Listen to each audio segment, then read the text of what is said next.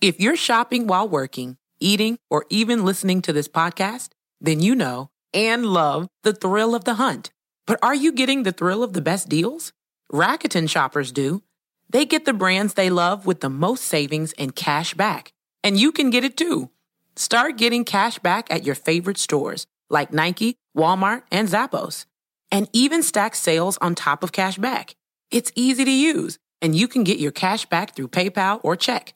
The idea is simple. Stores pay Rakuten for sending them shoppers, and Rakuten shares the money with you as cash back. Download the free Rakuten app and never miss a deal. Or go to Rakuten.com to start getting the most bang for your buck. That's R A K U T E N.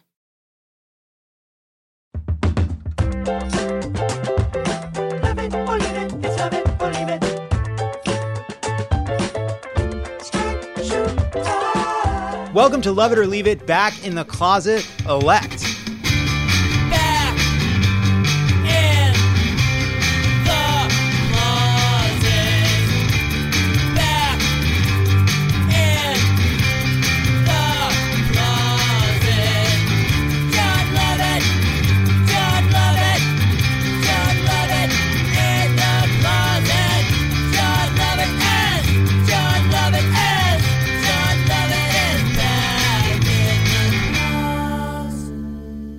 That incredible song, The Last of the Year, sent in by Nicholas Howard. If you want to make a Back in the Closet Elect theme song, please send it to leave it at crooked.com. That's leave it at crooked.com. They have all been incredible, each one different, each one bringing kind of its own vibe. I think that's great.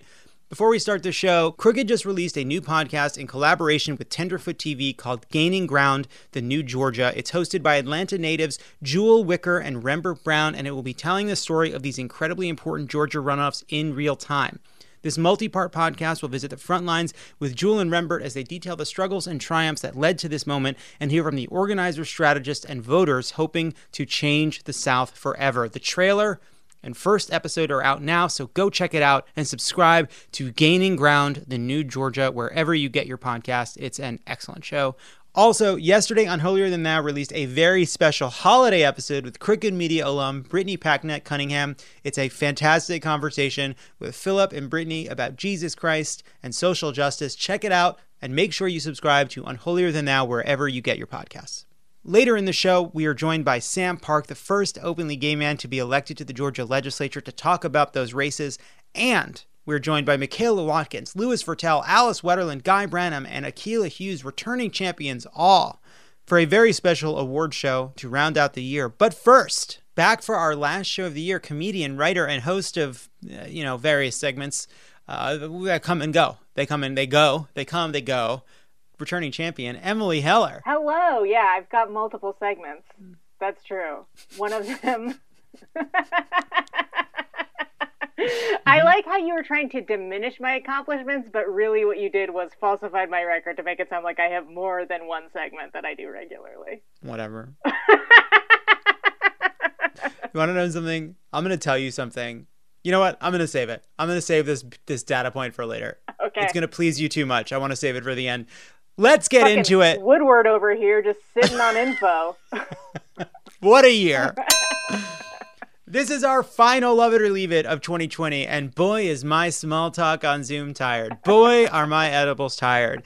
Boy, are the awkward first sentences of emails from people who are getting back in touch tired. Boy, am I tired. Boy, is my PlayStation tired. Boy, am I feeling burnt out of this period. Boy, do I feel a sense of great loss over what took place over the course of this past year. Boy, am I like many people grappling with depression. Boy, is this depression widespread and especially pernicious because of how hard it is to describe it, apart from the ways in which this year has isolated and broken us. Boy, are we going through a period of trauma as a nation that we'll be addressing for years. Boy, has it hit some of us harder than others. Boy, are we not able to understand it because we're still inside of it. Take my 2020, please.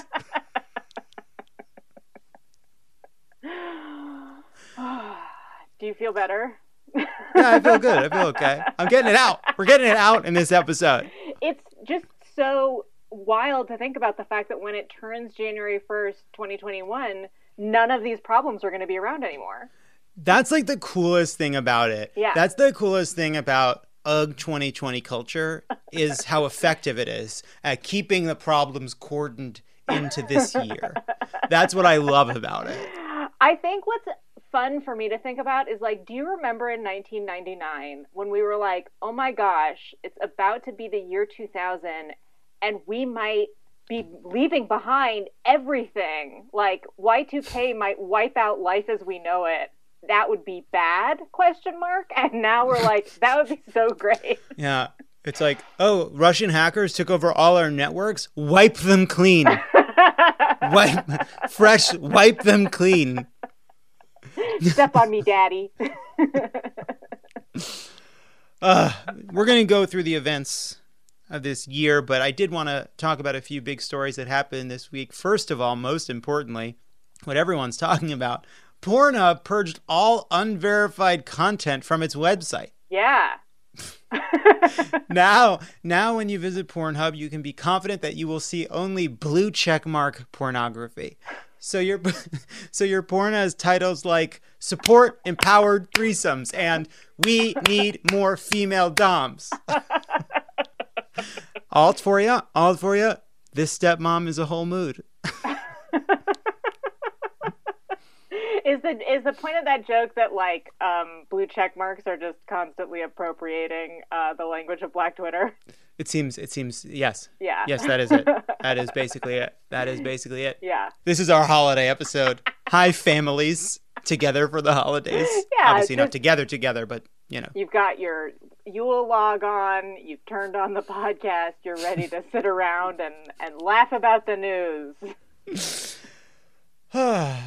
Pharmacists reported and the FDA confirmed that vials of Pfizer's COVID 19 vaccine contain more doses than expected, which means there are more available doses of the vaccine than we thought. Apparently, Emily, this is like a normal thing. Doesn't explain why everyone's acting so surprised, though. It's a real life Hanukkah. Uh, the oil lasted eight nights. The vaccine has extra doses, and it's a huge win for Jews who went to med school. Yeah. Uh, maybe now your parents will get off your back. Is this good enough, Mom? I found extra vaccine. Pretty cool. it is pretty cool. It's the only time like I usually think about like extra doses sneaking up on you as a bad thing, just as a weed user. Absolutely. Yes. Right. Yes. Like, I also just, I just like the idea that, like, the same ethos we apply to, hey, there's a little bit of sauce left in both of these jars. I think it's enough for one meal. it's close. It's close, but I think we can do it. I think we can do it. I think that's exciting. I love that. I love that about sauce. I'm worried about the hoarding this is going to enable and people I love who are just going to be like, don't throw it out. The other thing I was thinking too is that like whenever I see news like this, what I immediately think is like shifty people are calling up their doctors and being like, if there's a little bit left at the bottom, can we can we talk about it? Can we talk about the little bit of I just want a little bit of that whatever you got there at the bottom of those vials. Can you maybe put that aside for me? yeah, just uh, earmark it. Yeah, who is the first the first person who found it? Do you think it was an automatic like I'm gonna tell someone, or just like let me get a taste first? Wet my beak a little. Yeah. I've been working hard. I've been working hard. I'm giving people these vaccines. There's a little taste for me. Yeah, Little taste little taste for Dr. Smith. Maybe it's Dr. Smith's turn. I like how all the doctors are Jewish except for this one in the way you're. I want you to know it. I'm so glad that you pointed that out because I made a very specific choice, which while I did want to make him a Dr. Bergstein, a Dr. Goldbaum, I decided that even though I had briefly referred to Jewish doctors mere moments mere moments ago, Yeah. in this joke, in this moment, I was not going to concede to anti-Semitic ancient stereotypes Yeah. of greedy, shifty Jews. miserly hoarding of wealth. No, No, no, not today. That doctor is a Lutheran. All right, you hear me? The doctor thinking about stealing some vaccine from the bottom, in my imagination, in this case, was Lutheran. Mike Pence is scheduled to receive the vaccine tomorrow. It will be filmed so that a positive message can be sent to the whole country. And that message Mike Pence has blood.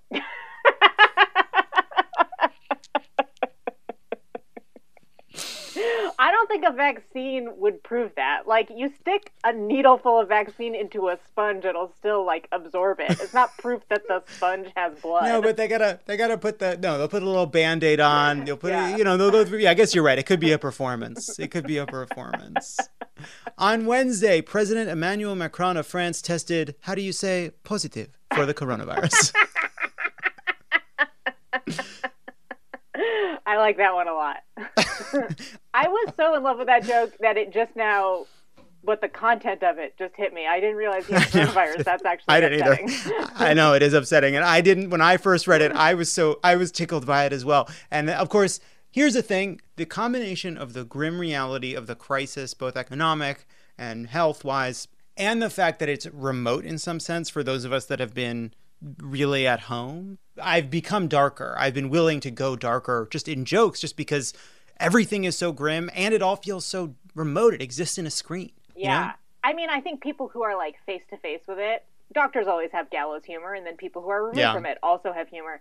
It's getting harder and harder to like escape from this at any point because now Macron has it. Like Emily in Paris, they're going to have to talk about it.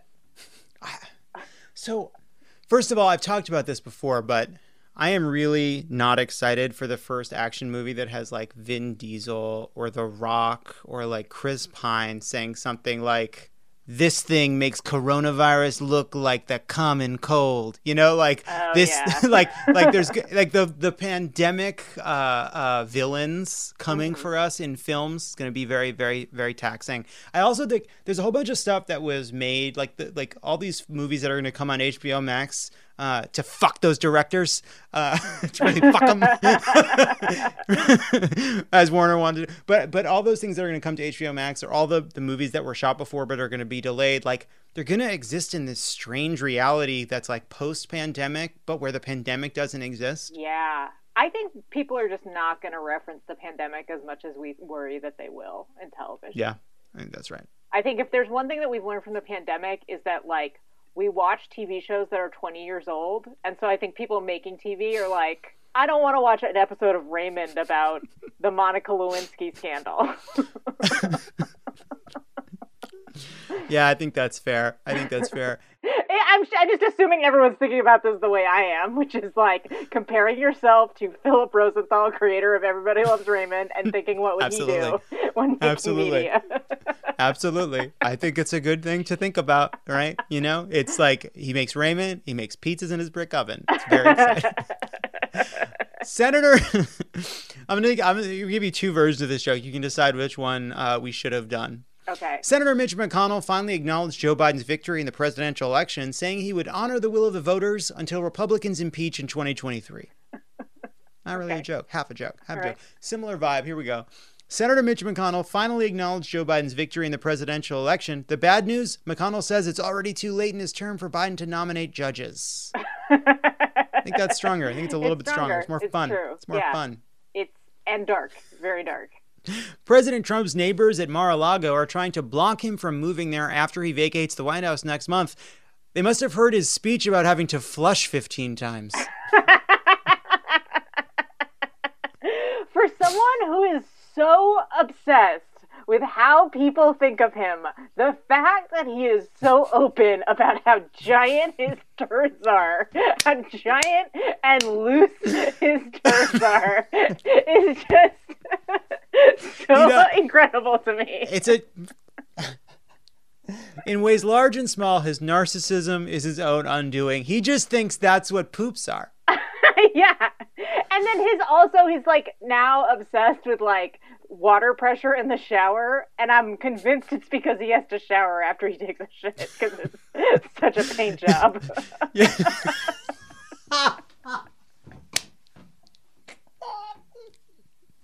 really surprised me. Really surprised me with pain job. Hat tip to Tim Robinson. That is so funny. All right. it's just like a Jackson Pollock in there. Uh, shit's so bad he has to wash his hair. Uh, pre- like a baby with a diaper. It's a blowout every time. The Yule log is burning. There's presents beneath the tree. And what's that coming out of the uh, the Sonos? What's that on the Alexa? We're talking about Trump's Yule log. In other news, President-elect Joe Biden picked Pete Buttigieg as his nomination for Transportation Secretary. Amy Klobuchar, who sits on the committee that would oversee transportation, tweeted this. Congratulations, Pete Buttigieg. From roads to rail, there is so much to be done, and I'm looking forward to working with you. I know you will bring both your big ideas and your local government experience to the job. John and I look forward to welcoming you and Chasten to Washington. Is that a dig? I mean, yeah. So close. It's- I think it is. yeah, I'm like, I'm not gonna like ask a straight man if it's a dig because he'll say no. But you and I know. But we know. We know it. That's right. That's right. That's the power of being a straight man. That wouldn't phase you. You'd say, thank you. Let's have that dinner. yeah. But the combination of the local government Local experience and the government experience. yeah. and the welcome to Washington, oh yeah. I love. I love. But it, there's plausible deniability for Amy too. I respect the hell out of it. Absolutely. I respect the hell out of it. It's a very Minnesota way of being a bitch. Let bygones be bygones. You know, I I think it's fun. that is fun. I hope it continues. You're right. I mean, it's like okay, when you watch a TV show and two characters have like that kind of relationship, are you ever like, "Hey, would you knock it off?" No, you're like, Get "Yeah, along." Get, get those two people on screen together. Yes, you. I guess it is true. However, it is thrilling in year six or seven when there's the bottle episode and they're both trapped in the elevator and they realize they have to join forces. Right. You know, Yeah. so maybe that's where we're heading. And in this case, the bottle episode is light rail. It's light rail. According to a report in Politico, Trump appointed science advisor Paul Alexander wrote in a July 4th email, Happy Independence Day, that COVID 19 should be allowed to spread uncontrolled in the U.S. in order to establish herd immunity. In his words, quote, we want them infected, end quote. Congrats to Trump. It is the one plan he ever successfully followed through on. Promises made, promises kept. Unbelievable. It's so awful. It's almost as if that was their um I don't know how you would say it. It's like their their last solution, their final fix. I don't know what it is. You know what I mean? Like there's a way to something like that. Anyway, I, moving I on. I feel like if you could just come up with like a really catchy name for it, people might have gotten on board. Literally on board, all aboard. Uh, oh God, really bad holiday house. Merry Christmas, everybody. Merry Christmas. Merry Christmas. But Emily, yes. this is our last show of the year and it's hard to believe how much has happened. Remember in January when we impeached the president? Me neither. Remember when Pete won the Iowa caucuses, but was also accused of a conspiracy theory that would mean he wanted us to not know he won, thereby denying him any momentum from the win? And then a bunch of people on Twitter started crafting more and more elaborate theories, including one that actually involved me, one of the puppet masters of Mayor Pete's rise, when if I were good at rigging anything, Elizabeth Warren would be president. And then some of the people started calling Pete a rat Warren a snake. And meanwhile, all the while, Biden was in a basement in Delaware listening to the soundtrack from Rocky IV doing push ups, learning how to connect on Zoom, and getting ready to prove every Twitter pundit wrong except Symone Sanders and Josh Barro. I don't remember that either. No, I don't remember that at all. Never happened. Too much happened this year. I'm eager for 2021 to allow for these kinds of scandals again. You know, like just the kind of like just lower stake. I just want to let some lower stakes. Yeah, Can ones that aren't about just like killing thousands of people. Yeah, that'd be nice. That'd be nice. Yeah. Get that vaccine. Uh, I will say though, I am glad that uh, I went to a buffet in Las Vegas twice while I was there for the caucuses, and it was so extreme. It was so crazy to go to one of these giant buffets twice. Like no, but twice. but I'm so glad I did because I I didn't know that we would soon get back. And then on March 11th, on the same day, uh, the World Health Organization declared the coronavirus outbreak a pandemic. The NBA suspended its season. Harvey Weinstein was sentenced to 23 years in prison. Tom Hanks announced he and Rita Wilson tested positive. And worst of all, Pod Save America was forced to cancel our Phoenix show. That's the one that we're all still thinking about, I think. I do think I am very glad that uh, cooler heads prevailed in my effort to go to Seattle. I was there was one last live show, and it was like it was it, as it was taking root in Seattle, and we didn't know the. It wasn't. We now know more. I mean, we just have like just sort of Yeah, when it basic. first came inst- out, we were just sort of like, everyone just wash your hands, and that's all you need to do. yeah, wash your hands, don't touch your face. And I was like, should we just do the show? How bad does it get to, to you cancel? Glad we canceled. Glad we canceled. Yeah. Um, 2020 was also the year that Prince Harry and Meghan Markle quit the royal family and moved to Los Angeles to start a media company. But it's a little embarrassing because leaving the government to start a podcast network in LA is very 2017. Have they asked you for advice yet? It's it's radio silence from Harry and Meghan. Radio silence. Not a note. Not a how are you, Not a we're in town. Not a brunch invite. Nothing. It's nothing. weird because I don't know why I feel like this because you're not supposed to feel like this about royalty, but with them I feel like I feel like I'm supposed to meet them at some point. We don't run in the same circles, but I feel convinced our paths will cross. I don't know why I feel that way about them. Like mean, they're like to my me- mom's work friend. It's up to me. We'll all be together at the Improv in 2021. all right, they're coming in. It's they're doing okay. Stop with the crown. That's my plan. I just came up with it. Don't tell them. Don't tell them. They'll never do it. they're just going to say okay stop immediately and not have commentary. They're just going to be begging you to actually stop making them These- watch the crown. Are they going to have Meghan Markle play herself on the crown? That's such an interesting idea. I can't imagine that that is a good idea for them. I mean, I if mean, no really harm in to burn that bridge with the queen. well, Have you watched Suits? She's good. I've never seen Suits. I I started was- watching it after she became a princess because I was like, "What's this? What's her deal?" Suits uh, to me are the least appealing part of work. Wearing the suit, I hated wearing a suit. Wore a suit for years, and it's like, why are we making the suits so important here? Is it's about suits? it's suits? not about their suits. Well, I didn't know it's that. a pun about like lawsuits and guys who Oh. wear suits. Okay. Okay. that is, I'm not joking. I'm saying that that is the idea that there was a pun baked into the word suits is 100% something I am finding out in this moment. Never occurred to me. Didn't get it. Now I get it. Um, suits. I'll I'll be honest with you, I didn't get it until my husband pointed it out to me while I was watching it. Classic Peter. Classic, Classic Peter. Peter. Emily Heller, thank you so much for being here. As always, a source of stability Joy. and joy, Yeah. humor, optimism in an otherwise chaotic and grim time. Yeah. Thank you for always being such a joy on this show And you as know we what? celebrate the holidays, In the yeah. spirit of the season, I'm Uh-huh. not going Wow. to do a garden show right now. Thank you so much. Thank you for sparing me that, even if people in the audience are desperate for it. I, I for Yeah. me, that means a lot. It's a it's a Listen. gift to me, and I'm grateful. We know that you are the only one who's excited about this not happening right now. I mean, the merch has sold out. I will tell you something now. You know what? No, I'm not gonna. You know what? You know what? I was gonna tell you. Now I'm not. When we come back, I talked to Sam Park about the runoffs in Georgia. Hey, don't go anywhere. There's more of Love It or Leave It coming up. Love It or Leave It is brought to you by Angels Envy. How can envy be a motivating force that inspires people? I don't know. I Maybe look at look at Elon Musk. I mean, just uh, you know, en- envy makes the world go round. Envy and FOMO. That's basically it. That's a, yeah, that's it. yeah, that's the half drive. that's capitalism.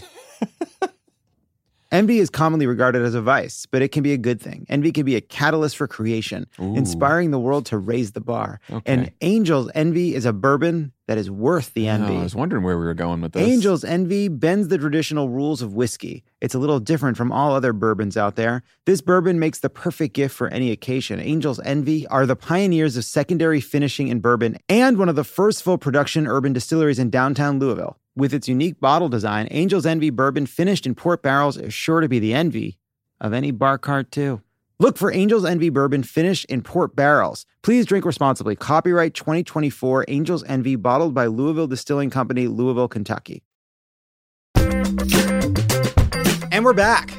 He is the first openly gay man and the first Asian American Democrat in the Georgia legislature. Please welcome Representative Sam Park. Thank you so much for being here. Thank you for having me, John. Happy to be here. So, what are you seeing on the ground right now in these runoffs? What's happening right now? Yeah, so I think um, context is always important, but I think all of the elements, all the pieces uh, that allowed Georgia to turn blue during the November elections are very much in place.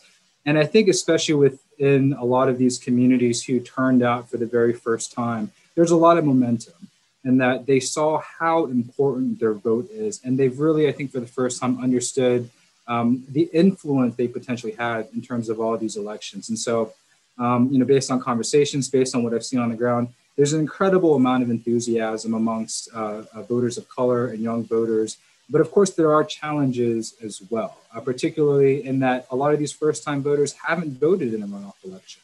So, of course, part of uh, the job that we're all doing is encouraging them not to only utilize the power that they have once more, uh, but to provide uh, timely and accurate information about how they can ensure uh, their vote counts. Um, that's on the Democratic side. Of course, on the Republican side, it's quite honestly been fascinating because um, we're currently in the midst of a GOP uh, civil war in which uh, Secretary Raffensperger, Brian Kemp, not only certified the results of the election after three recounts, they followed the law and demonstrated uh, integrity, at least as to that uh, component. Yeah. But of course, you know, we continue to have Senator Loeffler and David Perdue stand in support of these lies um, that is really doing irreparable damage and quite frankly uh, furthering the objectives of our foreign adversaries and undermining the integrity of our elections and trust in american democracy um, and, and i hope uh, voters when they are coming out to vote um, right now and, and of course uh, you know uh, by, by january 1st understand what's at stake and, and really understand what Senator Loeffler and, and uh, Perdue um, are doing and the action and the implications of their actions. So we just went through the general election. What did we learn in where people turned out? The you know, it was obviously it ended up being close. You know, we've heard about Georgia changing for a long time. It's finally happening. We're in the middle of it. Uh, where did we do better than we expected? Where do we have challenges? Like what what are the lessons from the general that are we applying right now uh, to help Jon Ossoff, to help Raphael Warnock? So, you know, back in 2018, Stacey Abrams deployed the correct strategy, in my opinion, of harnessing the opportunities that exist in Georgia, uh, which is empowering communities of color.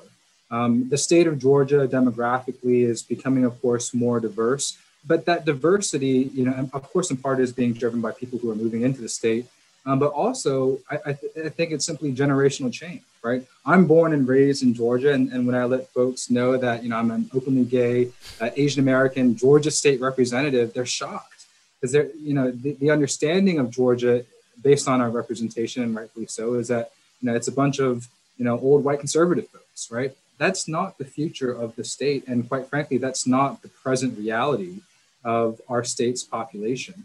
And so I think the approach that Stacey took in 2018, which was the first, in, in Georgia of building a multiracial, multi-generational coalition uh, by first and foremost empowering these voters, empowering Georgians uh, by getting them registered to vote, and then encouraging them, inspiring them to utilize the power that they have is the correct approach. And we saw the impact of that, I think, most clearly here in Gwinnett. And maybe I, I may be a little bit biased just because I'm, a, I'm you know, the chairman of the Gwinnett delegation, uh, and my district is located centrally, right here in the heart of Gwinnett, the county seat, the city of Lawrenceville.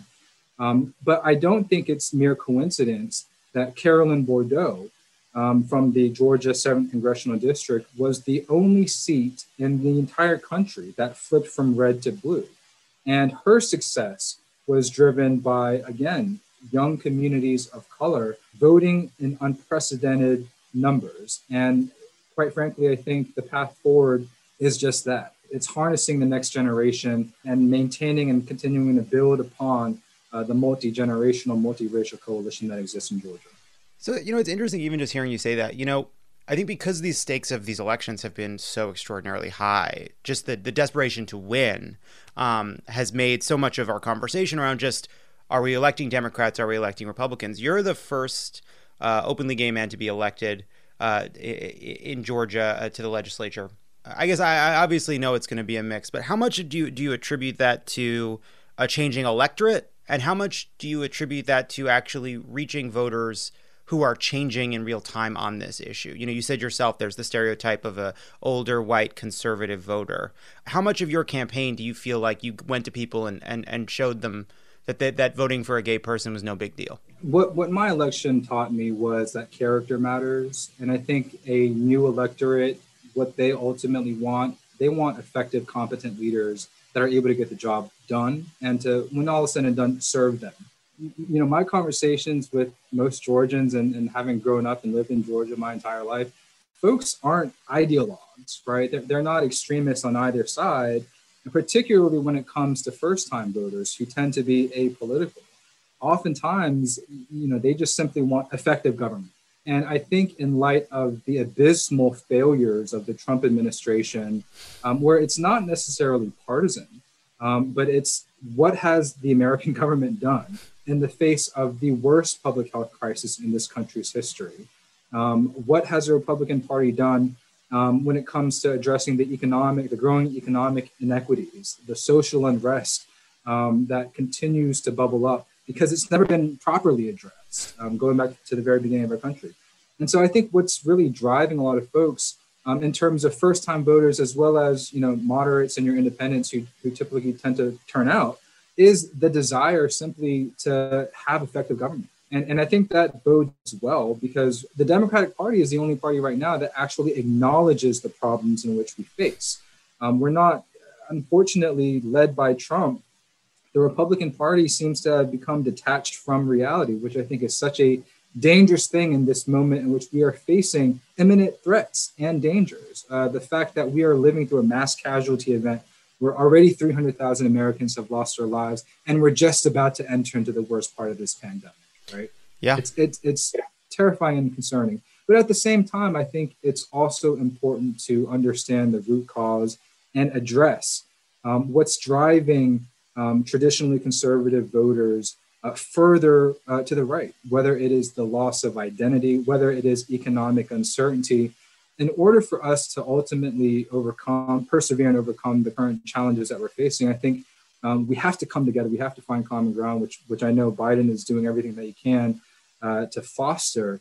Um, and and that's the, the same is very much true when it comes to, to local and state politics as well. Uh, what are what are some ways people like? I think you know there's been this concern about people from out of state coming in. There's been uh, questions about the efficacy of money uh, what do you think people listening right now outside of Georgia uh, can do to help uh, win these runoffs right now? Volunteer and donate. And there are many, uh, first and foremost, uh, uh, Reverend Warnock and Jon Ossoff's campaigns. Go directly to their websites, sign up to volunteer on both of their campaigns, contribute to both of their campaigns, and then support all of the additional infrastructure uh, that's built around. Uh, there is a coordinated campaign going through the Democratic Party of Georgia Again, donate and volunteer through the Democratic Party of Georgia, and then support uh, the, the local grassroots community groups who are really on the front lines of this transformative work.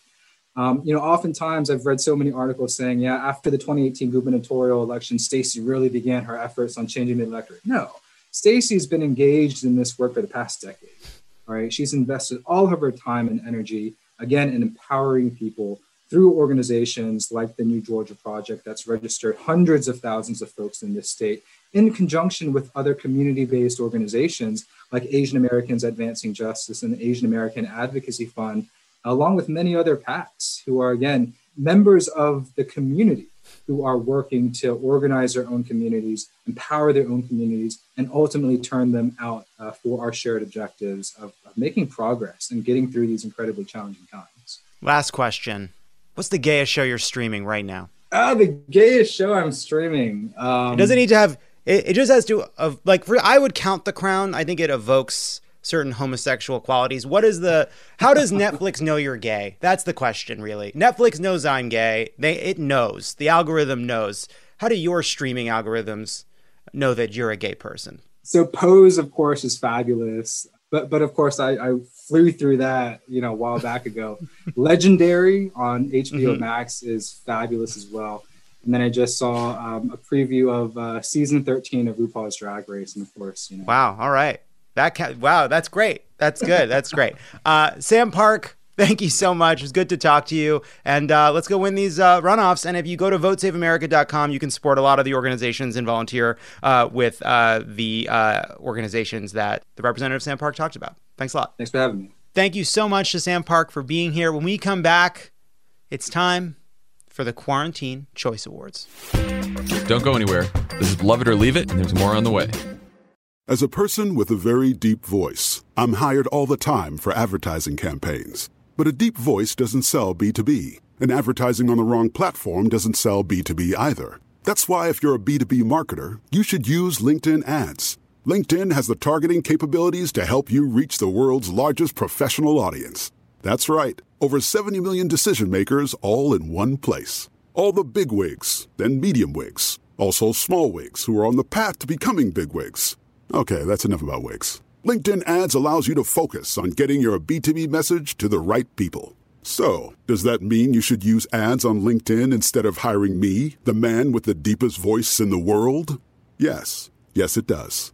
Get started today and see why LinkedIn is the place to be to be. We'll even give you a $100 credit on your next campaign. Go to linkedin.com slash results to claim your credit. That's linkedin.com slash results.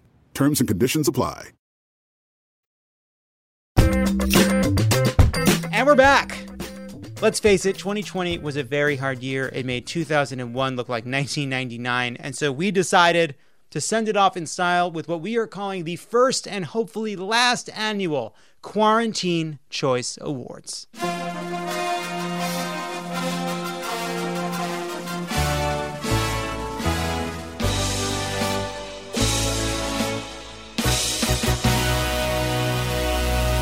We have invited five of our favorite comedians, returning champions all, to join us to determine who will receive the prestigious Golden Pangolin.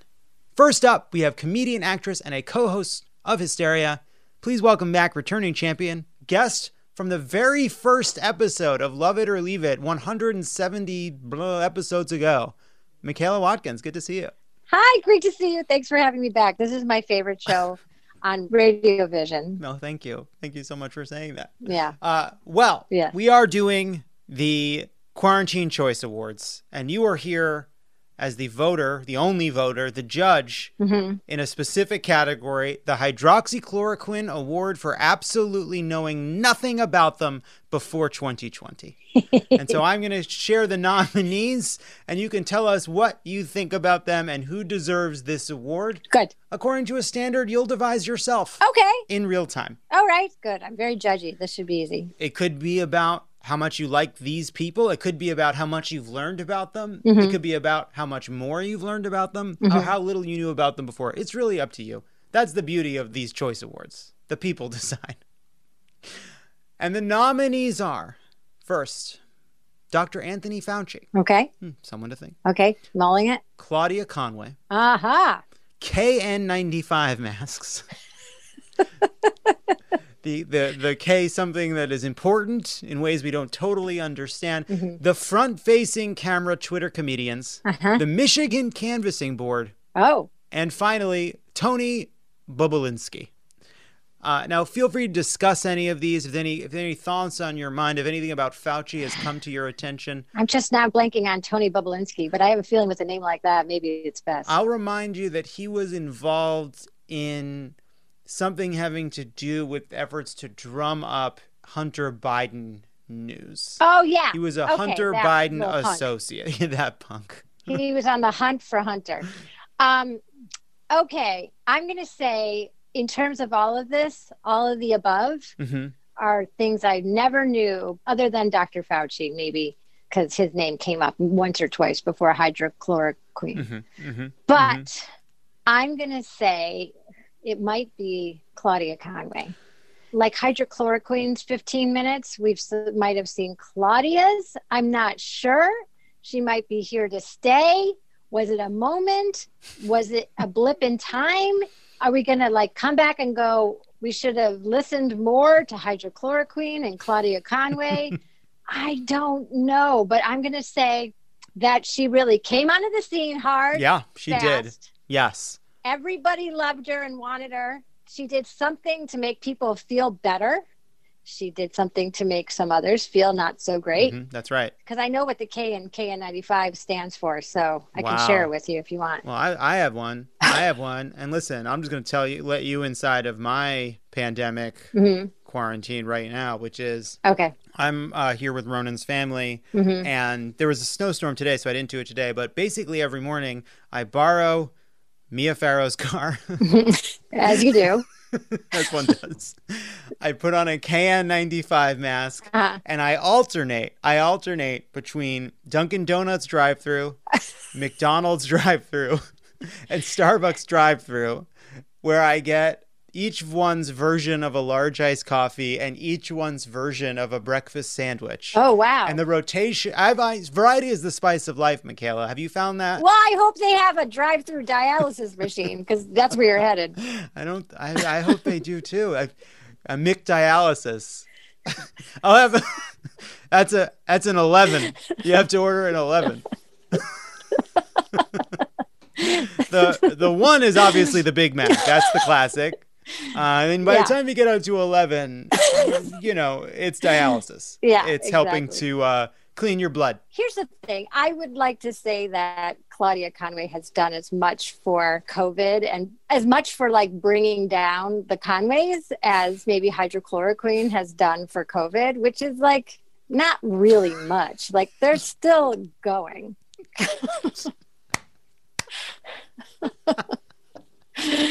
That's so funny. That's so funny. You've done for this moment what hydroxychloroquine did for COVID. Nothing. You did nothing. Worse than nothing. You didn't really help. You didn't really. Help. You made help. a lot of headlines. You made a lot of headlines. But- but you know, it shouldn't be her job to do it. She's their child She's a teen, and she is a child. but an award nonetheless. Almost as young as hydrochloroquine. mhm, mhm. I'm not even saying it right, but it doesn't, matter. it doesn't matter. said correctly. It doesn't matter. And shout out to people with lupus who have to take it and who were pretty annoyed that a bunch of other people were taking it for no reason. Yeah, it's like when you've been listening to Wilco and all of a sudden everybody's like, Have you heard Jeff Tweedy? He's amazing. You're like, I've been listening to Son Volt in the 90s, you assholes. That's how people with lupus feel. Yeah. Yankee Hotel Foxtrot. Whiskey. Before that, before that. I don't. Michaela, Yeah. Uncle Tupelo. You know what I mean? Yeah, back that back in the day. Uh, so yeah, so that yeah, kind a of thing. while back. The Wilco fans will know what I'm talking about, apparently. Will there are there are Wilco fans screaming right now. They are freaking out. Yeah, They are seen. they're freaking out. They are seen. Yes. Yes, I see you. Okay. The golden pangolin goes to you, Claudia Conway, a teen who is thrust into the national spotlight Mhm. due to the moral failings of the people charged with raising you. Right. And you you shone bright and we salute you. They thought they could make some money off of you, and you don't work. um, all right. Well, it's great talking to you. Michaela Watkins, everybody. Returning champion. Michaela Watkins. Woo!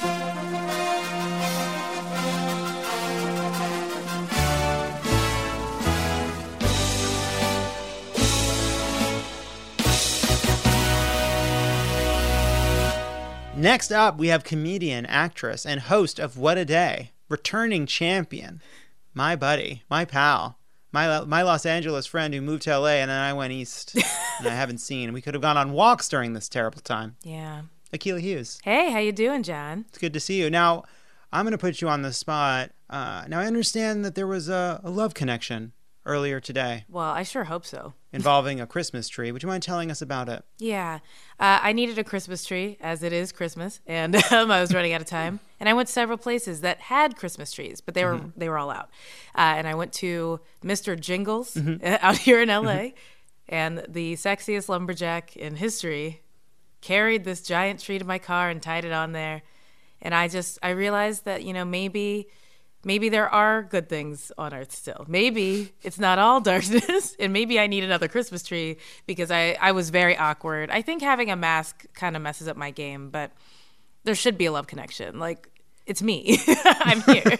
Maybe he's a listener. Maybe he's a listener. I hope so. That'd be something. I hope so. Yeah. All right, Akilah. So that's You- my update. Is I'm flirting with a, a man who doesn't know I exist. I'm literally just another tree customer to him. But you're just fine. you're just two eyes and thirty dollars. exactly. That was me. I actually have never. Mm. I don't know if you told me. I obviously as a Jewish person, I have no contact with buying Christmas trees. If you would have told me that, oh, a tree it costs. I don't know what. It, how much does a Christmas tree in Los Angeles cost? I'm sure there were cheaper ones, but mine was eighty dollars. Eighty dollars. That seems okay to me for a whole tree. Yeah, it's a whole tree. It's a whole tree.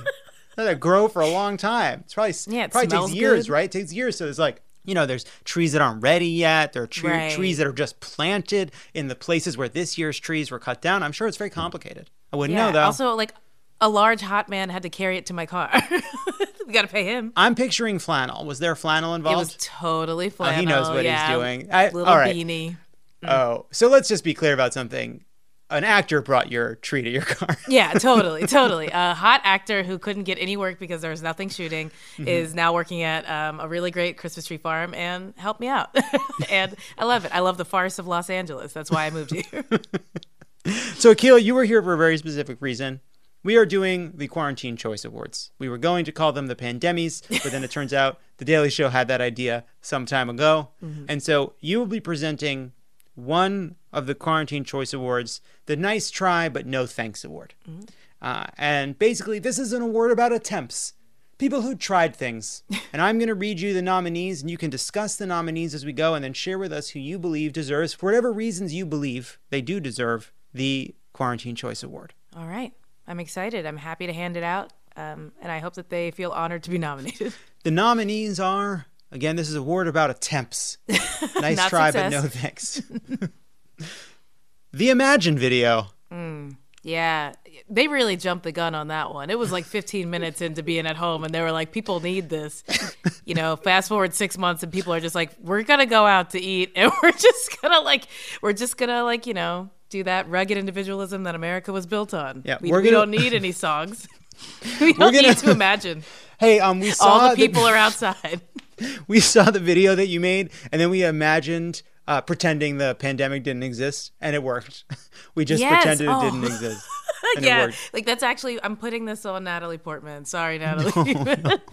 it happened. I mean, it was a great attempt. Um, it was a little quick, Mm-hmm. you know, like they didn't even send around what key it was going to be in, maybe a sample of what it should sound like. It was just haphazardly edited Mm-hmm. together. There were some like no names in there that I'm like, who's that? They should imagine my confusion right now. They should 'cause I don't know imagine putting a. Chiron at the bottom Right, that has their name. Next nominee Trump trying to make us believe Dominion stole the election. Oh man, you know, it, it was. eh, Listen, I think it was a very long attempt. I don't even know that it's over. I think that it's an ongoing attempt. running. Yeah, it's um, Maybe permanent. Maybe permanent. forever. Yeah, like somebody must have taken it. Uh, Probably the American citizens who voted against him. But, you know, I think that for me, this wasn't really that great of an attempt because Mm-hmm. the truth is, this should have been a layup for Trump as far as an election went if he had just done the right thing for COVID. Yeah. Like, America loves to rally around itself. He completely screwed himself. you know who lost that election? Donald Trump. You know who stole that from himself? Donald Trump. Yeah, he did. Stop the steal. Look in the mirror. Yeah. Look in the mirror, Don. Jesus Christ. Next nominee Nancy Pelosi wearing a kente cloth.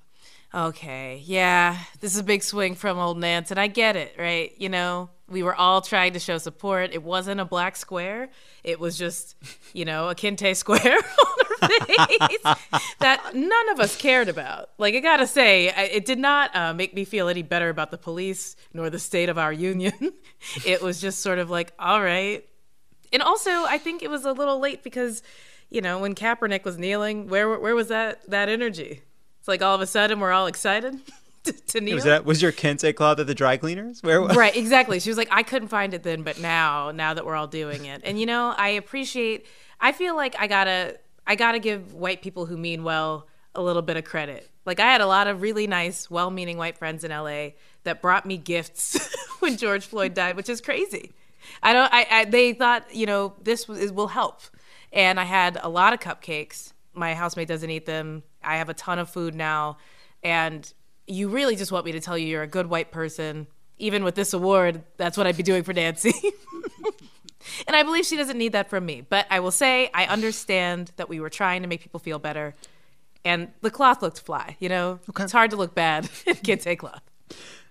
Next up, Trump tear gassing protesters to hold up a Bible. Mm. Oh, upside down as well. People always forget that detail. It was never upside right in any of the photos, It- which is why it seemed even more sinister. I'm like, wait, what are you doing? You know, there's a fundamental problem with all photo ops, which is so he's very aware of the photo mm-hmm. and he's aware of the video. But like he was standing there for a picture. But the key to a good event is you have to have something that works both for the photo, which he did, right? He had the Bible that would have worked for the Yeah, photo. I'm, not- I'm not saying I like it. I'm just saying, like, from their point of view, it's the photo they wanted. Yeah. But he didn't have a plan for how to make a video. Right. He didn't have a plan for what to say or do with the Bible, which he held. Yeah, there was no before or after. it was Yeah. just there's this. I'm standing outside of a church with my favorite book, the Bible, and we're like, we have questions about how you got there. It's like um, Was it when you bombed them? Firebomb for Jesus.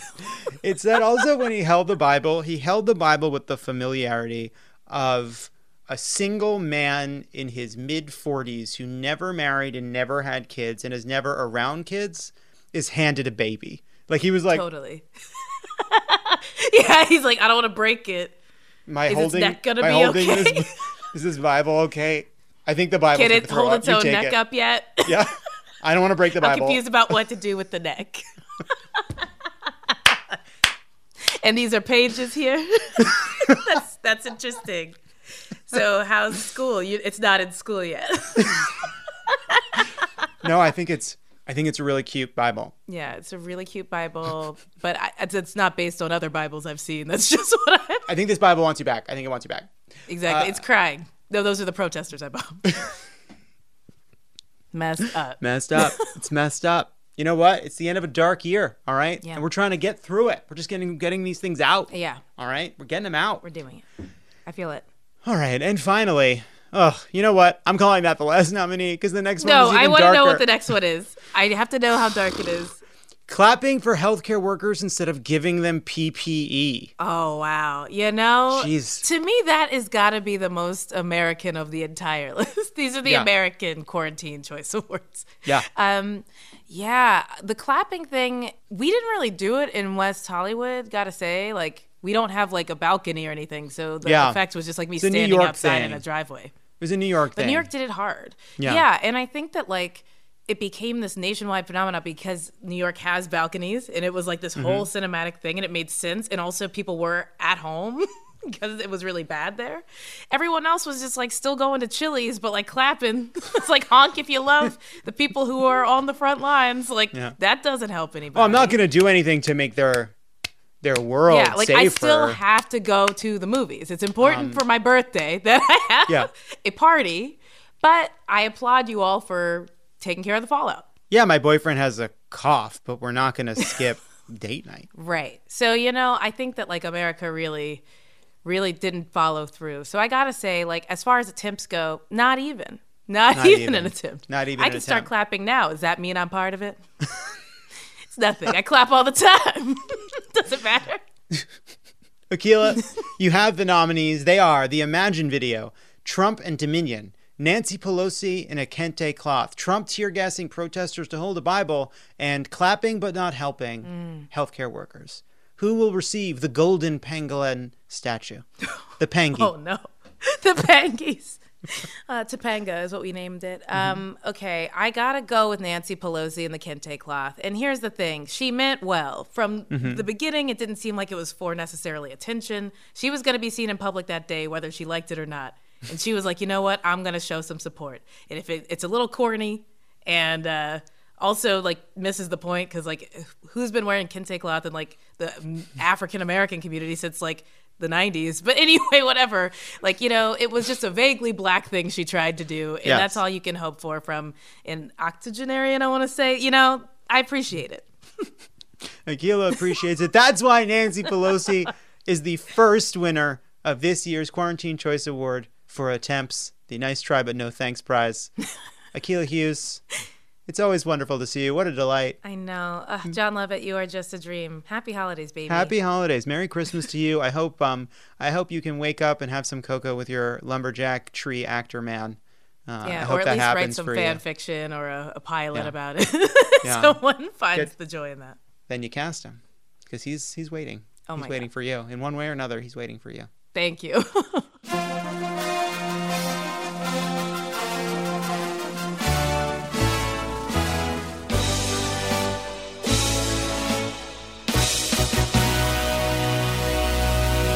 is the co-host of Keep It and our resident crooked pop culture expert.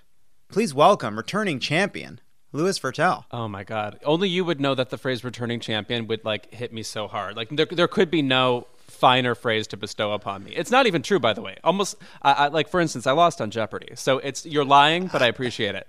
You're you're our returning champion, and many people have lost on Jeopardy. Many people have won on Jeopardy, but few have created a snap GIF that has become eternal. Right? Yeah, no, I mean, pizzazz is exactly that, eternal, and that's what I brought. And unfortunately, you can't revoke it. So. So Louis is here uh, to help us with the Quarantine Choice Awards. Uh, this is the category of best film we saw this year in a year with very few films. He's going to hear the nominees, he's going to judge the nominees, and he's going to determine who deserves this year's Quarantine Choice Awards. The nominees are Palm Springs. Okay, enjoyed it. A little familiar for me, but had fun moments. I actually loved Palm Springs. And I, I really did I really did love it. I thought it was so entertaining. I watched it twice because I what else are we gonna do? But I also just love the idea of like saying like I have this idea for a movie. And it's like, oh, what is it? it's um did you ever see Groundhog Day? Just starting right with that. cool. Yeah, that's it. That's the idea. What about it again? Yeah. And I was like, I'm in. That's a great idea for a movie. And I actually think now Groundhog Day is a genre. You have your Edges of Tomorrow, those birthday movies. You have that one where a Wayans brother was nude. you sounded like Tipper Gore when you said that. Like really, really scandalized. uh, Russian Doll, a I was just to say Russian example. Russian Doll. I, I actually prefer to Palm Springs, but yes, exactly. No, I mean a, a lot of people would say the same thing about uh, like popular music. Like, is this a ripoff or is it a pastiche, etc. And it turns into a genre. Yeah, I'm excited about the live a day over and over again genre. I'm in more. I'm not. I'm not. I want more. I want more Edges of Tomorrow. I want Tom Cruise and Emily Blunt repeating the same day over and over again. I'm in. I'm just like completely in. Works in particular for Tom Cruise because there's already a delirium about him, so it like thematically matches up. What did you think of Tom Cruise losing his shit on the set of I guess it's Mission Impossible? Right. Uh, weirdly, we didn't get to talk about this on Keep It. It happened milliseconds after we recorded, which, as listeners of the podcast know, happens to us a lot. Um, uh, well, nothing he said struck me as wrong, or like nothing he said was an ad hominem attack, so that I supported. Mm-hmm, that said, I am like of the millennial generation, and I, I do think it's abusive behavior. I don't think anybody should be subject to that on a set, and I think you could handle it in a way that was less like, I have this much power and I'm truly pointing a finger. I can't imagine him not pointing a finger as he does this stuff. So I am uh, happy he was so pro science, shall we say, and uh, uh, a little bit angry at the. At how much people are applauding him for going that crazy, as if somehow it was very welcome. Yes. So uh, I I agree. There's no excuse for losing your temper like that. Totally. Totally. Yes. So obviously I think that's a problem. However, there are two parts of the content at which he lost me. One is he's doing so well. You know, because look, Christian Bale lost his shit in a similar way and it was about someone getting in his line of sight during a take, right? Like Yeah. this is this is about something serious, okay? I re- I do respect that. One, uh, when he said, "I sleep with the industry," like like the industry rests on his shoulders. It's like, okay, Tom, we were on your side, and now all of a sudden you're holding up the whole industry. You have the pressure of saving film on your back, and that's why you're upset. It's a bit dramatic. Like I know you're, we're all in the scene with you here. Give us a break. And then two, there's a moment where he says something like I can talk to your logic. I can talk to your reason. And I'm like, are you? That is Scientology. Right. We are hearing some Scientology seeping through here. You're not talking to us as individuals. You're talking to the logic in us. Right. And I don't really know much more about the lore. The feet and ghosts he was addressing in the room. Yes. Um, yeah. Also, when he said the thing about the, the industry rests on my shoulders, it reminded me a little bit of the Charlie Sheen freak out where he said, "And I won Best Picture when I was 17 for Platoon or whatever." It's like, no, you don't win Best Picture. You were you were in the film or whatever. Picture you know? wins best picture. The Right, picture yeah. wins best picture. These are the rules. Yeah. These are the rules. Uh, producer accepts that one. We don't know. I don't know why. Right. Then those are the rules. Next nominee after Palm Springs, uh, we have the TikTok of that guy skateboarding, drinking cranberry juice. We have the close up of Dr. Birx when Trump said we should drink bleach. We have Emily in Paris. That was a that was a sleeper nominee. I haven't seen it. Tommy's watched every episode. I haven't No, seen it. That's like the thing I know most about Tommy now is that he has somehow sat through the entire thing. It is one of the more bizarre lead performances on television in recent years. It is like if Kristen Davis on Sex in the City were drunk. That's what it's like, the whole show. I think that's cool. I think that's cool. I'm not saying it's bad, it just is. Uh, next nominee, The Crown's Gillian Anderson doing an impression of Margaret Thatcher. Uh, I will say this for a show that, like, not too many people on that show are doing impressions that are like dead on. They're like impressionistic versions of the people.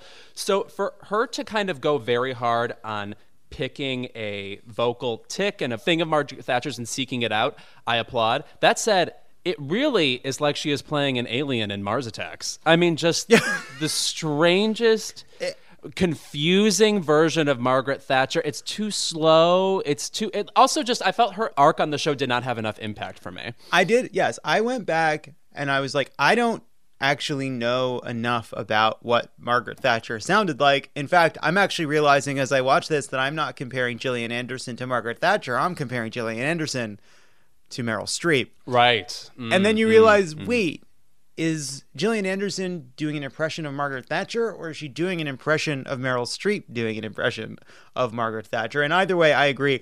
I just found it to be very um like uh, uh you have uh, Olivia Colman just sort of disappearing in the, in this wry version of this woman, and you have Helena Bonham Carter continuing to exist in this world without really much reason.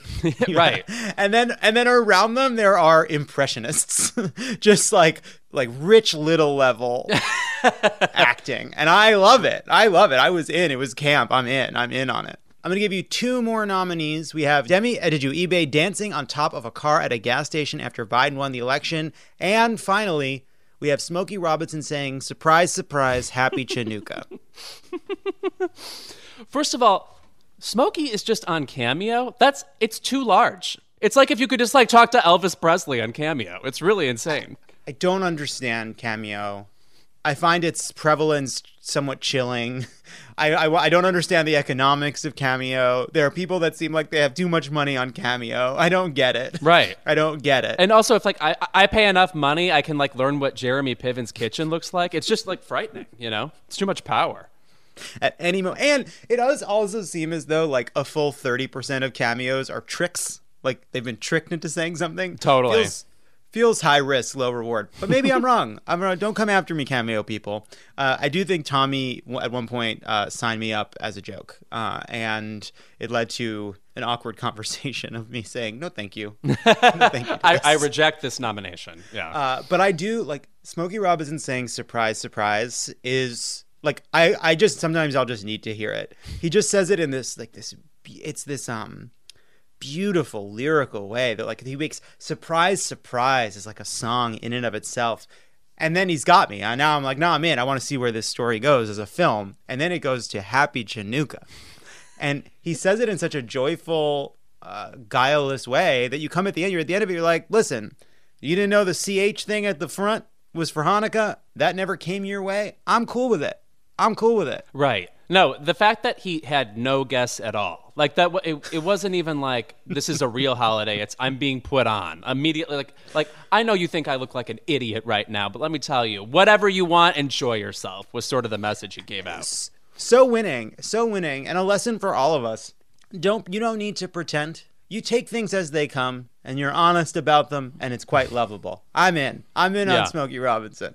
It was nice to be reminded. Nice to see him. Just like, you know, hey, Smokey Robinson's out there doing stuff. That was nice to see. Right. So you have the nominees, Louis. You are going to choose the winner of the Golden Pangolin.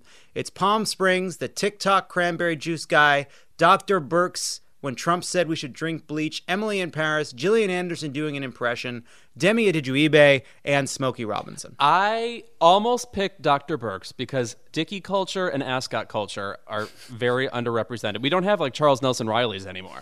So, you- or you know, like the movie Network, where like Ugh. the estranged wife bursts into tears while wearing an amazing uh, ascot.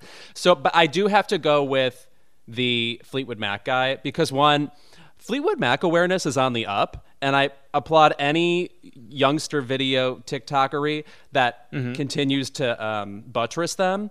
I'm a little upset we're not getting more Christine McVie love. It seems to be squarely planted on uh, Stevie. Let's get a little more sophisticated. Thank you. But also, I, it's just one of those things you've watched 20 times without even thinking about it. And that's what being on the internet is all about. And that's what I think Best Picture will soon turn into. So I'm going to vote for that. So congrats to you, guy on a skateboard drinking cranberry juice. You've won the Golden Pangolin at this year's Quarantine Choice Awards. Louis, thank you for being here. Before I let you go, mm-hmm. to mark the end of the year, let's just see what you got. Again, this is unplanned. In fact, I don't. There, Louis has no idea what year I'm going to say or category I'm going to ask because I don't know what I'm going to ask. Best Supporting Actress, 1996 Oscars. It's one of my favorite years because you have one of the greatest actresses of all time, Juliette Binoche, winning for The English mm-hmm. Patient. Not a movie that people love, but she is very rich in it. I recommend Juliette Binoche specifically in the movie Damage with Jeremy Irons, which I love. But that year, she famously beat Lauren Bacall in The Mirror Has Two Faces. and Lauren Bacall, as you know, is unfriendly. And I would not want to do that to her. Her eyelids malfunction in the most sinister way. The way I mean, imagine those eyelids just pointed at you. You're intimidated, right? And then also in that category that year is Marianne Jean Baptiste in one of my favorite movies ever, Secrets and Lies by Mike Leigh, which is extremely underrated and so rewarding. Don't know anything going into it. Please watch that movie. It's fabulous. Love that recommendation. 1974 Best Actor.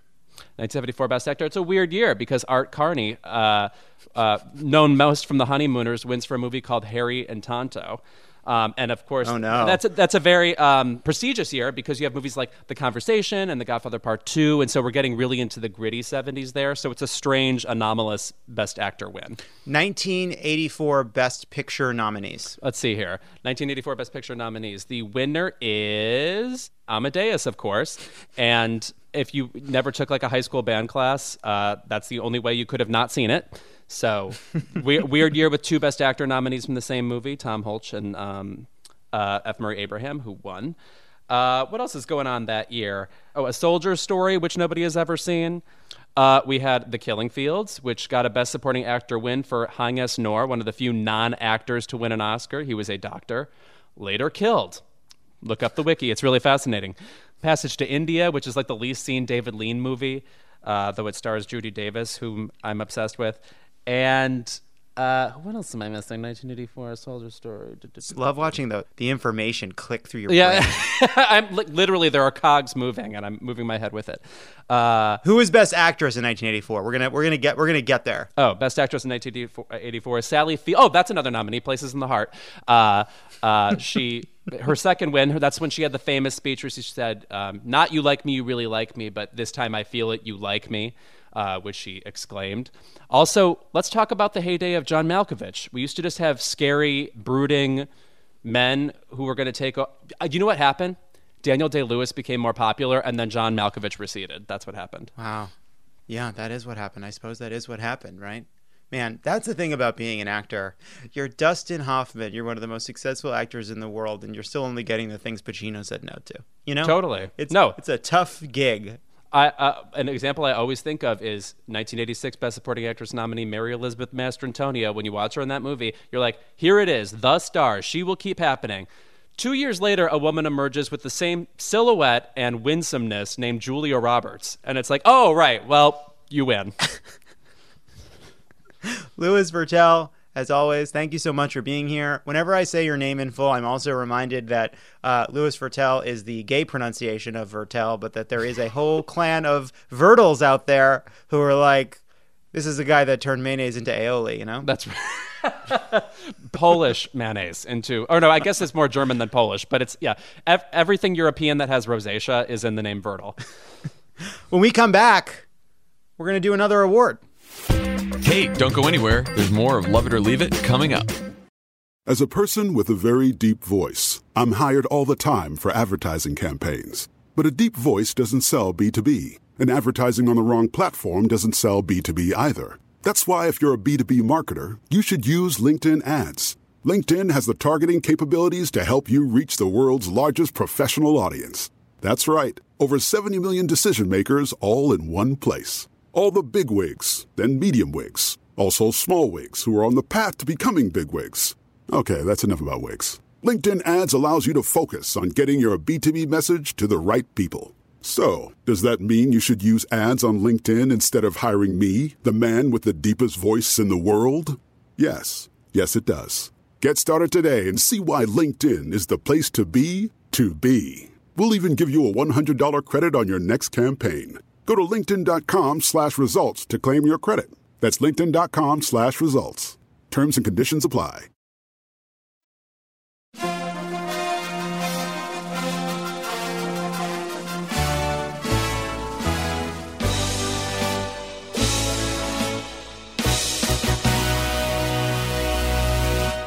She's a comedian, actress. She has a new show called Resident Alien premiering in January. Please welcome back returning champion, Alice Wetterlund. So good to see you. Hey guys.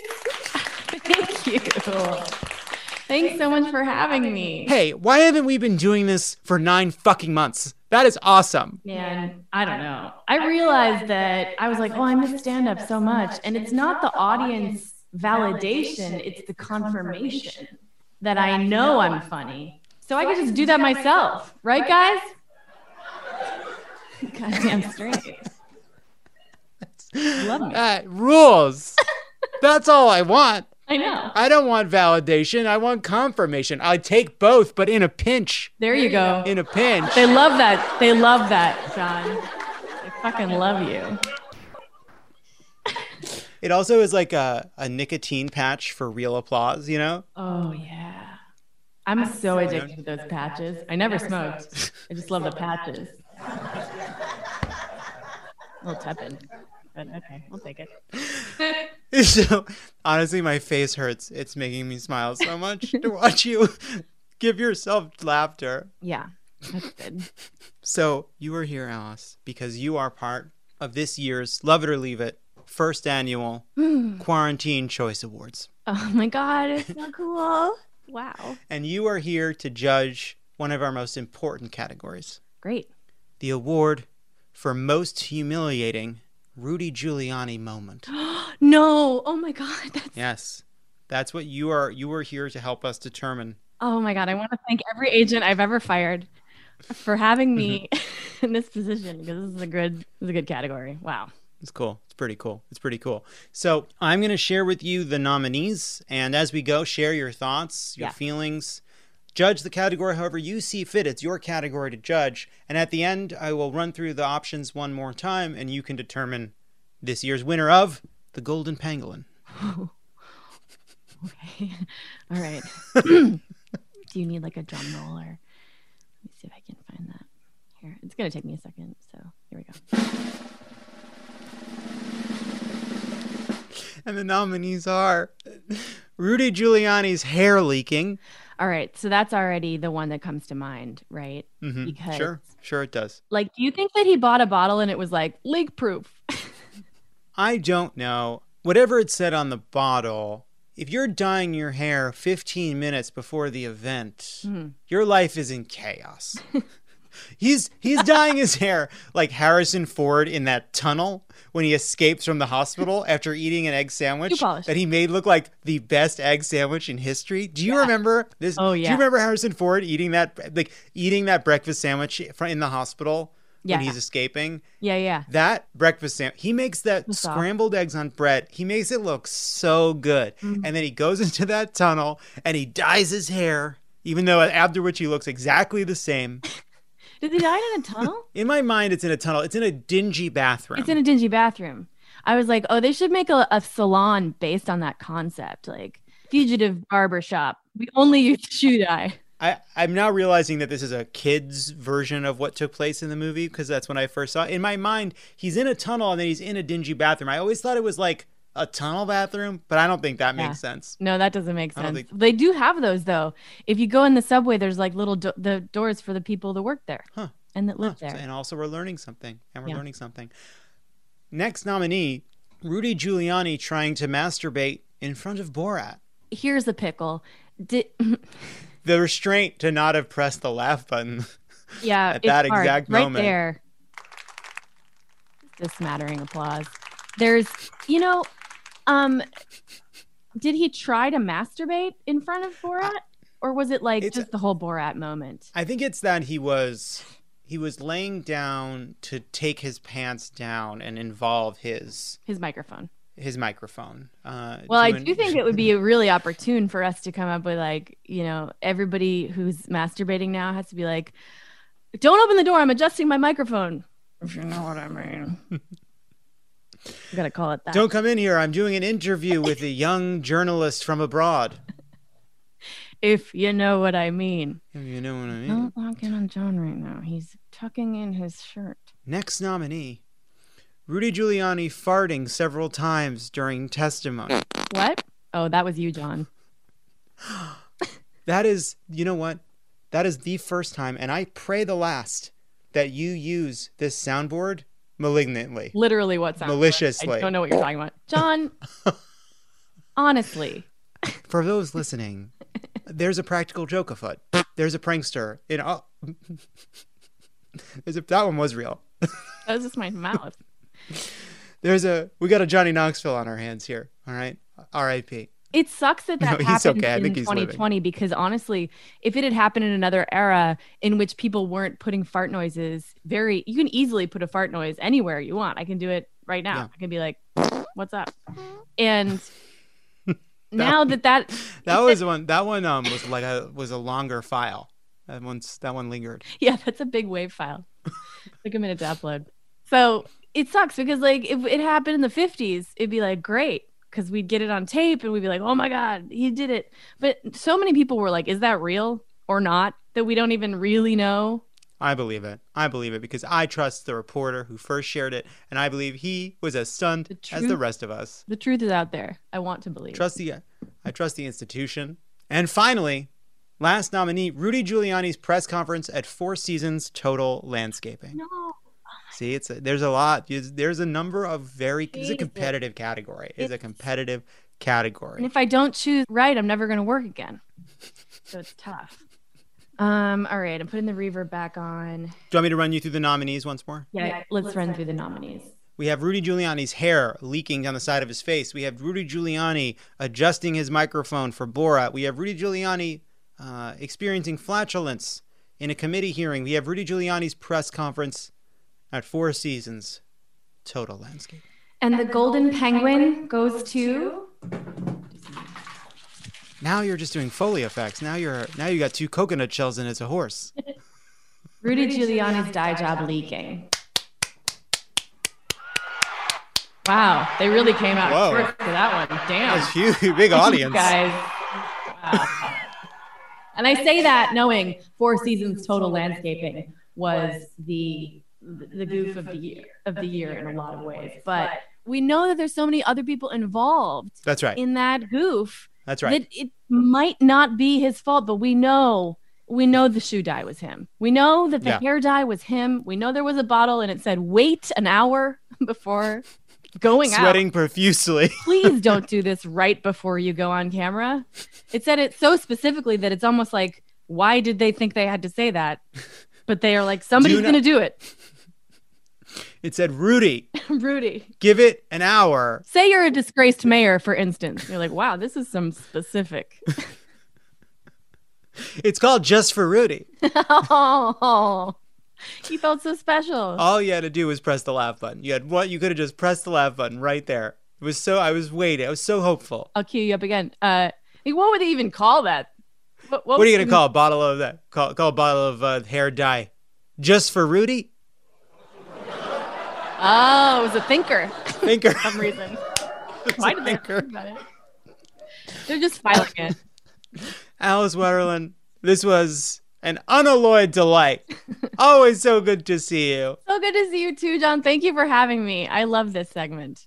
And I love this show. And I love you. I love you too. Give money to Jon Ossoff. He needs it. Raphael Warnock's doing great. I'm just kidding. Everybody, give money to everybody. Always, all the time. One more dollar. Don't stop giving. What have you given today? One more dollar. Always be giving. Alice Wetterlund, thank you so much. When we come back, I don't know, someone else.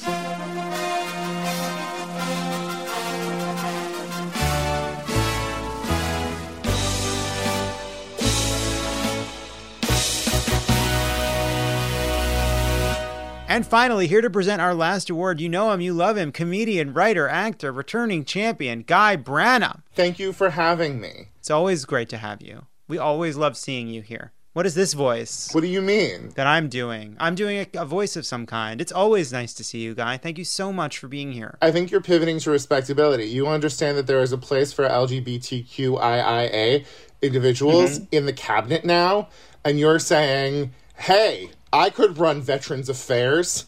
I, I could be a commerce secretary. Uh, first of all, yes and yes, absolutely. I make a ton of sense for Veterans Affairs. um, yes, although I will say, you'd think if, yeah, no, no, it's exciting. It's exciting. We're those gay cabinet secretaries, Mayor Pete, you know, Secretary Mayor Pete, it's happening. uh, you know, there are people on Twitter that performatively dislike uh, Mayor Pete. I think some people have real feelings. Some people want to impress people mm-hmm. by proving their their bona fides, if you will. On transportation, it's one of those issues where there's actually space. Like transportation secretary as a job is odd, right? Because it's an agency that oversees like the FAA and like the Federal Highway Administration. Like there's a lot of like big kind of meaty independent departments.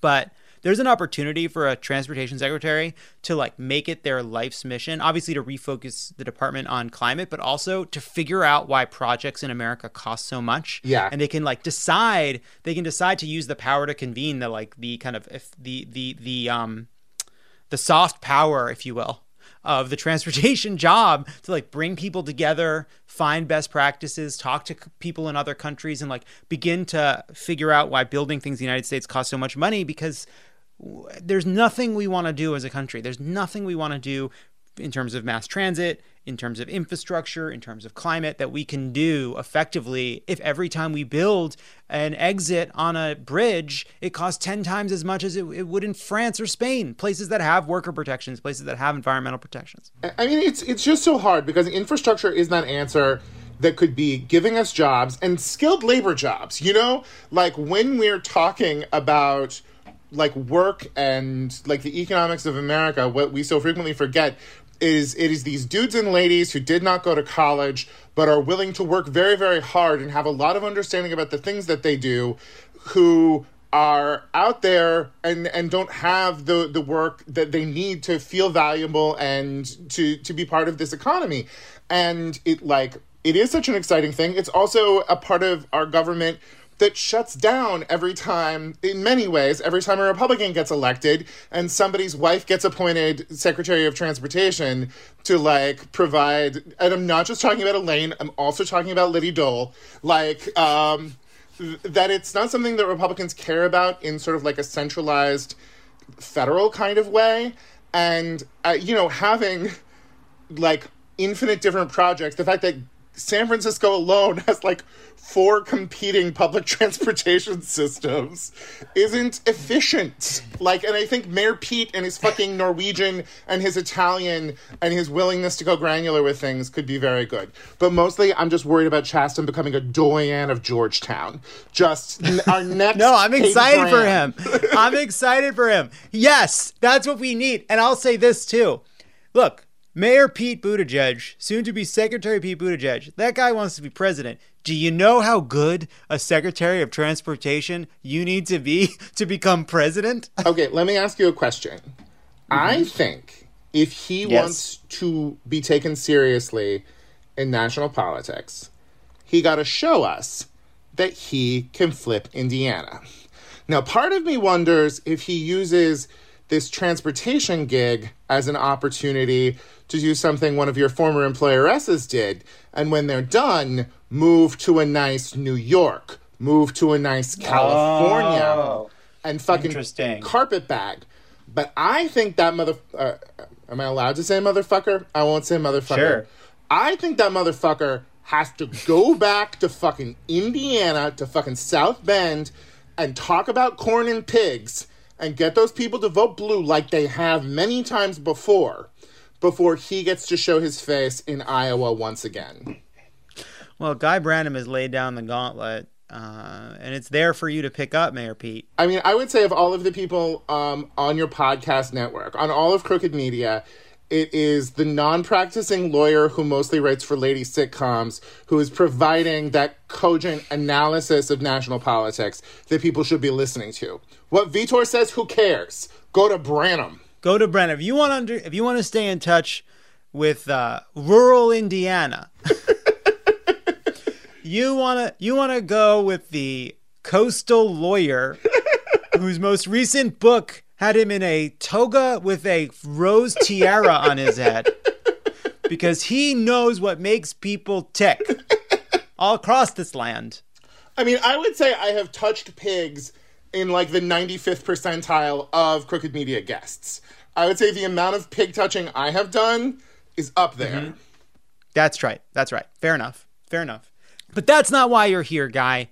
Obviously, we go to you to understand farming in the Midwest, but that's not why you're here today. You're here to present our last award, the big one, the Rudy Giuliani Prize for person who had the worst year that isn't Rudy Giuliani. All right? I'm going to read you the list of nominees, and then you will decide the winner of this Quarantine Choice Award. Oh, All right? wow. The responsibility. Who will receive the Golden Pangolin? It's well, up you to know, you. like um, Valerie Cherish always said, the People's Choice Award meant the most because it came from the people, and I think Mm-hmm. that um, the the quar- uh, what are they called? The quarantinis. Uh, no, uh, well, you know, listen, here's the problem. We were going to call them the pandemies, but then the Daily Show did the pandemies, so we ended up with the Quarantine Choice Awards. I think we can call them the pangies because you get a pangolin. Quarantine Choice is great. I like Quarantine's Choice. Um, the Quarantine's Choice is really the best, second best award because it comes from the people you book. You know, it comes from celebrities who were chosen by your producers Yep, that's right. That's right. In conversation with the host. in conversation with the host. At this point in time, it's all about norms. It's all about us maintaining norms. Fucking Amy Coney Barrett got her shit together and did not let there be a coup. And I think that the quarantine choice similarly have to hew to our obligation to democracy and the values of our society. I 100%, I 100% agree with that. I think that that was such a smart point. Thank you so much. Here are the nominees. You share your thoughts as we go, Guy. This is a collaborative process as well. The nominees are J.K. Rowling. you really have to respect J.K. Rowling because she made this year for herself. Like, everything was going fine. A generation of people loved her. She's richer than the queen. And yet she managed to turn this entire year into a shit show by just deciding to be as mean as possible to trans people. And, like, also, let's be fair. What the fuck is going on in England or Great Britain generally that, like, so many of their big names are just like, why don't I shit on trans people? Like, it's Yes, a and- national passion. It's a national passion. It's had real consequences for trans kids. It's awful. It's the bigotry that she obviously holds. It's her conviction in it, right? This is not ignorance. She has done the work. She has done the research to decide to hold this bigoted view and to espouse it and make it so central to what she discusses at a moment of when there is Brexit, when there's an economic crisis, when there's a pandemic, when there's so much more important, when there's a racial reckoning unfolding, when there's so many big things happening. And like her publicists have wheedled her out for years, and she just keeps making more shit happen. As so many people have pointed out, you're the lady who's constantly transforming things, and people are going on magical journeys and finding themselves. Like, so many trans children and adults have loved the world she imagined because it seemed to have more of a place for people like them. And to be so, like, baldly excluding them makes me even more mad. Well, I think she was like, oh my gosh, did you read this as a story about anyone can discover that they have gifts that they can reveal to those that are willing to see them because that's a misread. it's actually about adults sorting children into permanent classes. that was the goal. Uh, next nominee is Jeffrey Toobin. I mean, again, I would say, well, J.K. Rowling really represents um, like work towards having a terrible year. Jeffrey Toobin shows us that if you just follow your passions, you can truly destroy your life. Like, I mean, like the guy who was synonymous with the Supreme Court, who had written like our official books on it, who wrote the book that the the OJ TV movie that we all loved was based on. Like he had such a fucking lane, and he could have stayed in that fucking lane and maintained a beautiful life while like our establishment press crumbles around him. And instead, but instead, he had the passion to be more 2020 than I would say just about anyone else, and whack it well on Zoom. It sounds to me like what you're saying is that uh, when it comes to scandal, uh, J.K. Rowling worked hard and Jeffrey Toobin played hard. Absolutely. Uh, next nominee, it's Herman Cain. Oh. Mm-hmm. Mm-hmm. Uh, it goes with the uh, sort of speaks for itself. I will say, um, there's a joke we did on Love It or Leave It. It might be a Travis special, which I think of now all the time whenever I see a big group of people gathering without masks at like a Republican event, and it's uh, win a chance to meet Herman Cain. uh, next, next nominee, it's Mr. Peanut. Wait, what happened to Mr. Peanut? He also died. That was a scandal from another era. Yes. Here's the thing about Herman Cain is that like it's all math. Every time you see them having these gatherings or like doing a cocktail party at um, the White House, it's like a tabletop role playing game where you really are just like, who's gonna roll under? Who's gonna roll under their health? Um, yeah. And you know, Yeah. th- there were moments when the president was at Walter Reed when we were all like, how's this going to turn out? And, you know, it is like what a what a rough game for Herman Cain um, that he was of all of the folks who have uh, come down with COVID, uh, the one who managed to uh, roll a critical fail, as it were. Yeah, yeah, no, he definitely uh, came up sevens. Yeah. Came up sevens. Um, well, those are your nominees J.K. Rowling, Jeffrey Toobin, Herman Cain, and Mr. Peanut. Who do you believe deserves the Rudy Giuliani Prize for person who had the worst year that isn't Rudy Giuliani? Okay. Here's what I'll say about Mr. Peanut. To me, he is excluded almost immediately because while he did die this year, and while our focus on like other more important things may have obscured his death early in the year, this was a real year for non-perishable sources of protein. Mm-hmm. That's right. March That's and right. April, we were stockpiling. We were, um, you know, forcing supermarkets to uh, like put things over their bulk bins. And I would say, as somebody who comes from a nut farming area, it was a good year for nuts and legumes generally. And so, not him. Herman Cain, I would say, it was an iconic presence.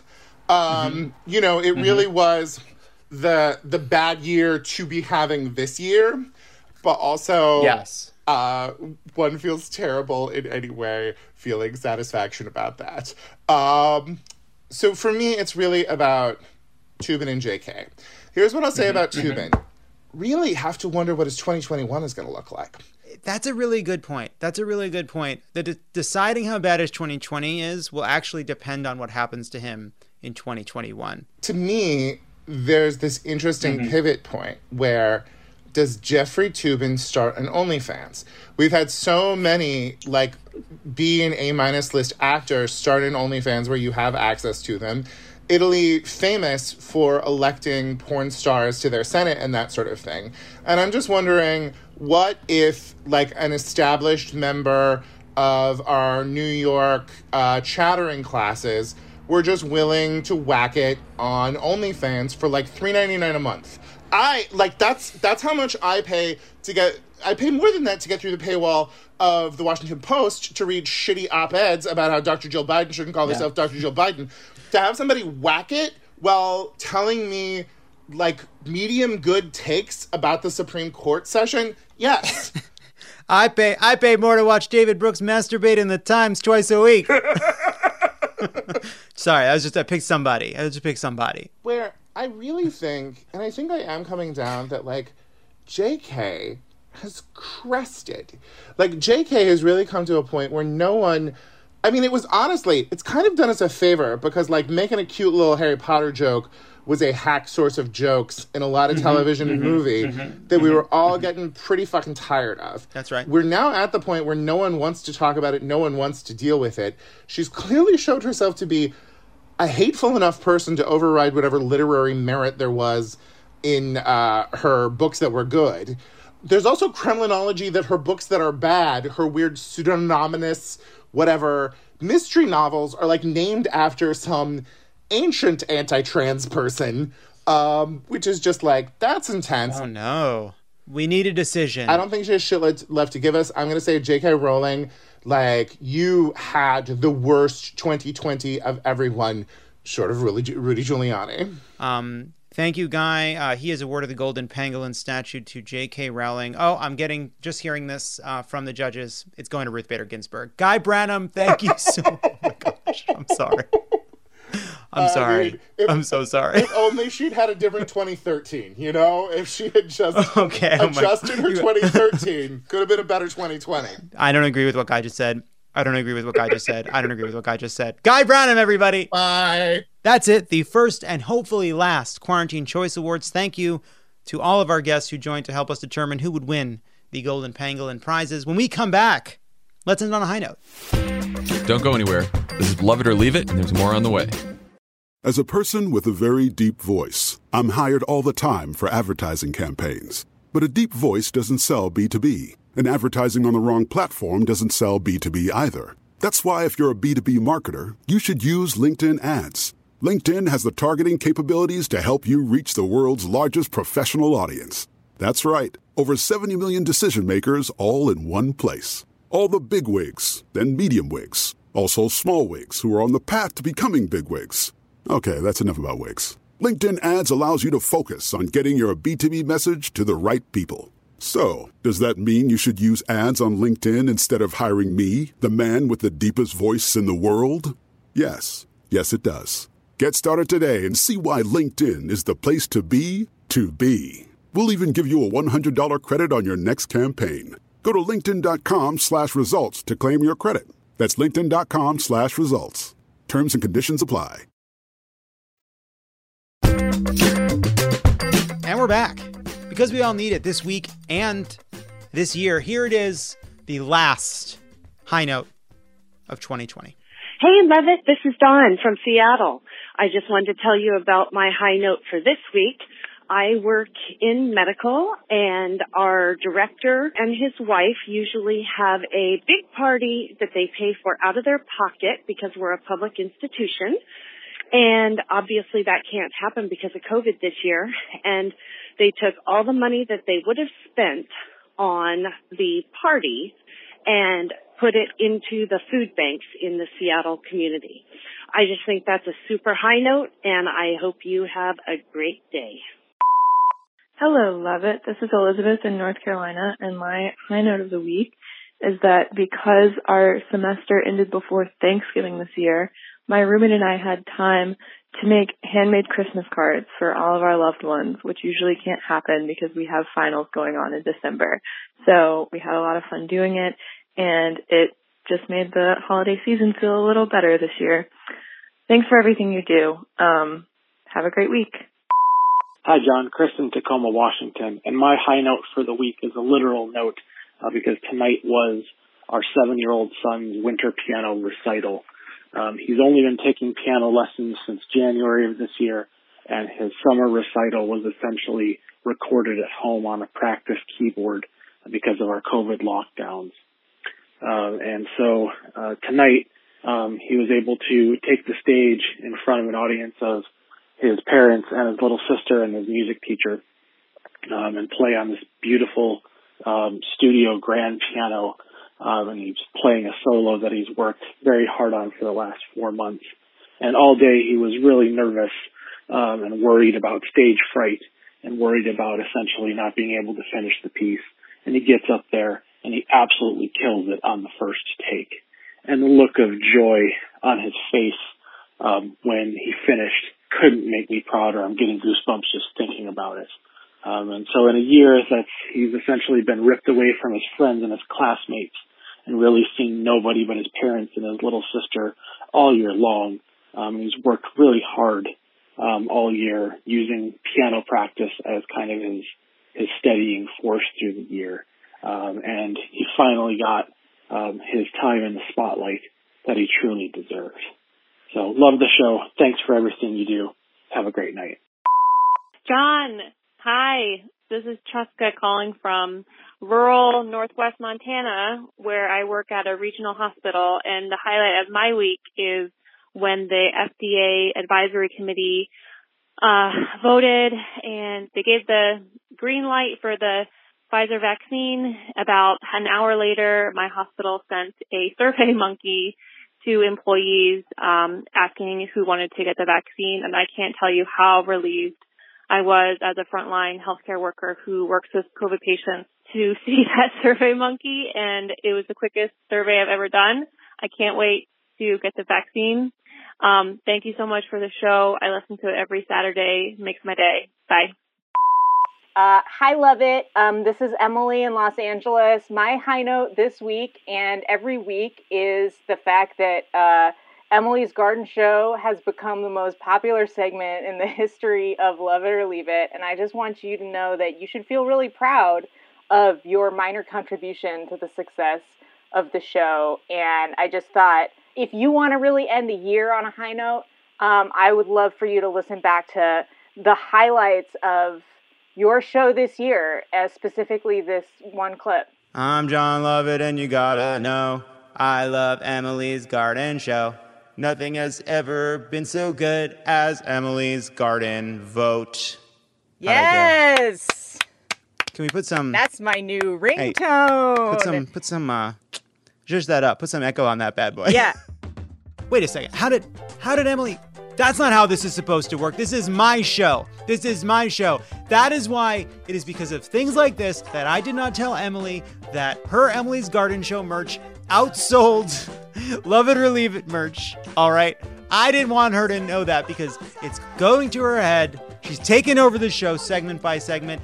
Have a great holiday, everybody. Thank you so much to Emily Heller, Sam Park, Michaela Watkins, Louis Virtel, Alice Wetterlund, Guy Branum, Akilah Hughes, and everyone who called in. There are 17 days until the Georgia Senate runoff. Go to votesaveamerica.com to help. Have a great weekend. Have a great holiday. Have a great start to the new year.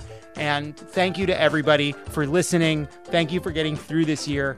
Thank you for helping us win this election. And let's hope 2021 looks a lot better than 2020. Love It or Leave It is a Crooked Media production. It is written and produced by me, Jon Lovett, Elisa Gutierrez, Lee Eisenberg, our head writer, and the person whose gender reveal party started the fire, Travis Helwig.